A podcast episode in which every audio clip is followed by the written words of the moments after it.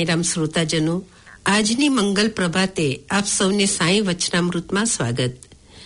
આજે ત્યાગરૂપી યજ્ઞ ઉપર જોઈશું. યજ્ઞ એટલે શું? જે બીજાને ઉપયોગી થવા માટે પ્રયત્ન કરે, તેનું જીવન યજ્ઞમય બની જાય છે. દ્રવ્ય યજ્ઞમાં યજ્ઞ કુંડ, ઘી, જવ, તલ, ચોખા, ખીર વગેરેની આહુતિ આપવી અને સ્વાહા, સ્વાહાની વિધિથી યજ્ઞકુંડમાં આહુતિ અપાય આ યજ્ઞથી વાતાવરણ શુદ્ધ બને અને પવિત્ર આંદોલનથી સારું વાતાવરણ શુદ્ધ પવિત્ર બને. એવો જ યજ્ઞ મહાભારતમાં યુધિષ્ઠિરે લોક કલ્યાણ અર્થે કર્યો. એક સાધારણ પ્રાણીને, એટલે કે નોળિયાને તેની ખબર પડી, તો તે ત્યાં આવ્યો અને યજ્ઞભૂમિમાં પ્રવેશી ત્યાં આડોટવા લાગ્યો. લોકો આશ્ચર્યથી જોઈ રહ્યા કે આ શું કરે છે? નોળિયાનું અડધું શરીર સોનાનું અને અડધું શરીર સાધારણ હતું. યુધિષ્ઠિરે પૂછ્યું, તને શું જોઈએ છે? તને જે જોઈએ તે અહીંયા મળશે. તારી કાંઈ પણ અપેક્ષા હશે તે પૂરી કરીશ. નોળિયાએ કહ્યું, રાજન, મારી કોઈ અપેક્ષા નથી. પરંતુ તમારી આ મહાયજ્ઞની પવિત્ર ભૂમિ ઉપર મારું અડધું શરીર સોનાનું છે અને અડધું શરીર સાધારણ તો તેને સુવર્ણ કરવા માટે હું આડોટું છું. પરંતુ આટલું આડોટ્યા પછી પણ મારું શરીર સુવર્ણ બન્યું નથી. તો તમારા યજ્ઞમાં અવશ્ય કંઈક ખામી હશે. અગર કંઈક અપેક્ષા રાખીને કરાયો હશે. પરંતુ મેં એક યજ્ઞ એવો જોયેલો તે મહિમાવાળો, તેવો ઉત્તમ યજ્ઞ આ નથી. ત્યારે યુધિષ્ઠરે પૂછ્યું, એ કયો યજ્ઞ હતો? કે જેમાં આડું થતા તારું અડધું શરીર સોનાનું થયું. ત્યારે નોળિયો કહે, એકવાર દુષ્કાળ પડેલો. ત્યારે કોઈને ખાવાનું ન મળે. અરે, પીવાનું પાણી પણ પૂરતું ન હતું. તેવે સમયે એક કુટુંબને કાંઈક ભોજન પ્રાપ્ત થયું. ત્યાં પતિ, પત્ની અને બે બાળકો ભોજન કરવા બેઠા. હું દૂરથી દરની બહાર આવીને જોતો હતો. એટલામાં એક ભૂખ્યો માણસ આવી પહોંચ્યો અને કહેવા લાગ્યો હું અતિશય ભૂખ્યો છું. મને ભોજન ન મળશે તો હું જરૂર મરી જઈશ. ત્યારે વડીલે તેમને પોતાનું ખાવાનું આપી દીધું.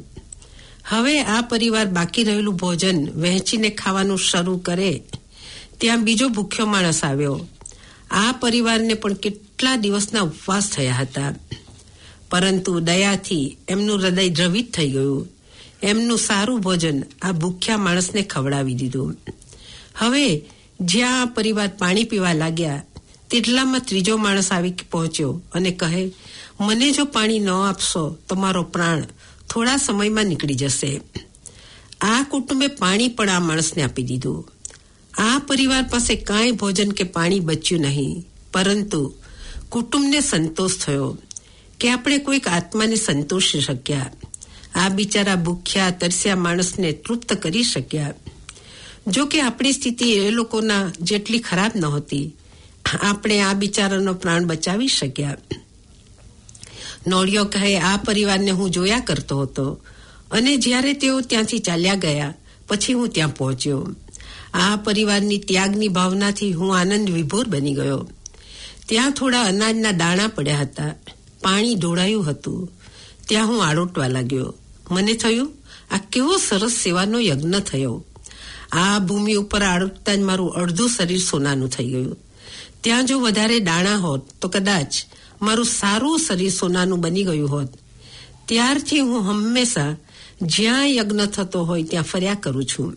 અને બાકી રહેલું અડધું શરીર જે સોનાનું નથી, તે કરવા યજ્ઞભૂમિમાં આડતો રહું છું. પરંતુ જરૂર આ તમારા મહાયજ્ઞમાં કંઈક ખામી હોવી જોઈએ. ક્યાં વિધિ વિધાન બરાબર ન પડાયું હોય અથવા અહંકારથી પ્રેરાઈને અથવા કોઈ અપેક્ષાથી આ યજ્ઞની યોજના કરવામાં આવી હોય, અથવા કદાચ નામના માટે આ યજ્ઞ કરવામાં આવ્યો હોય. હું સ્વાર્પણનો યજ્ઞ, ભાવનાના યજ્ઞની શોધમાં છું. આ સાંભળી યુધિષ્ઠિર અને સભાસદોને આશ્ચર્ય થયું અને સાથોસાથ દુઃખ પણ થયું કે જરૂર આ દ્રવ્ય યજ્ઞમાં કંઈક ખામી હોવી જોઈએ. યજ્ઞ અનેક પ્રકારના હોઈ શકે. દ્રવ્ય યજ્ઞ વિધિ વિધાનથી કરવો પડે અને સ્વાહા કરતા દ્રવ્યની આહુતિ અગ્નિદેવને આપવામાં આવે. પરંતુ બાબા કહે છે, યજ્ઞ કરો, ત્યારે સજાગ રહીને કરો કે હરેક વખતે સ્વાહા બોલતા તમારી ખરાબ વૃત્તિની આહુતિ આપો. તમારી વાસનાની આહુતિ આપો. તમારામાં રહેલી અધમ વૃત્તિની આહુતિ આપો. કામ, ક્રોધ, લોભ જેવી વૃત્તિની આહુતિ આપો અને નિર્મળ બનતા જાઓ. દ્રવ્ય યજ્ઞમાં તો તલ, જવ, ચોખા, ઘી જોઈએ. યજ્ઞ કરાવનાર જોઈએ, કરનાર જોઈએ, વેદી જોઈએ, અનેક દ્રવ્યો જોઈએ. પરંતુ જ્ઞાન યજ્ઞમાં તમારે બીજા કોઈની જરૂર નથી. પોતે અને જાતે જ કરી શકો. ઓમ ઓમ, અહમ બ્રહ્માસ્મી, નામ સ્મરણનો યજ્ઞ અને જપ યજ્ઞ. અનેક પ્રકારે યજ્ઞ કરી શકો. આપણે યજ્ઞ કરવાના છે સત્કર્મોના, પુરુષાર્થના યજ્ઞો કરવાના છે. પરોપકારના યજ્ઞ કરીશું, જેની અસર વિરાટ અને વ્યાપક થઈ શકે. અને તેની અસર જેને જેને થાય તેનું અંતકરણ સ્વર્ગીય બની જાય. અને જીવનમાં જે કાટ, કાદવ, કિચડ છે તે દૂર થઈ જાય. અને આપણું જીવન સુવર્ણમય બની જાય. અને આપણા પ્રભાવથી કોઈનું જીવન પ્રેરણામય બની જાય. આવા યજ્ઞોથી સમાજની કાયાપલટ બની શકે. બીજાને માટે જીવન જીવો. એકલપેટા ન બનો. ગીતામાં કહ્યું છે, જે પોતાને માટે રાંધે છે તે પાપ ખાય છે. સારો ભાવાર્થ, ભાવનાને વિશાળ બનાવી. લોક હિતાર્થે જીવન જીવવાની વાત છે. સ્વાર્થી ન બનો. યજ્ઞાર્થે જીવન જીવો. જે બળનો ખજાનો, વિદ્યાનો ખજાનો, ધનનો ખજાનો બીજાની મદદ માટે વપરાય, તો તમારું જીવન પણ મંગલમય બની જાય. સારી પ્રકૃતિ યજ્ઞ કરે છે.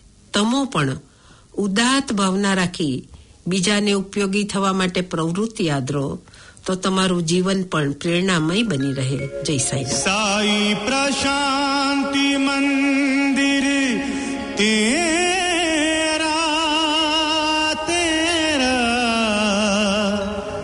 પ્રશાંતિ મંદિર તેરા પ્રશાંતિ મંદિર તેરા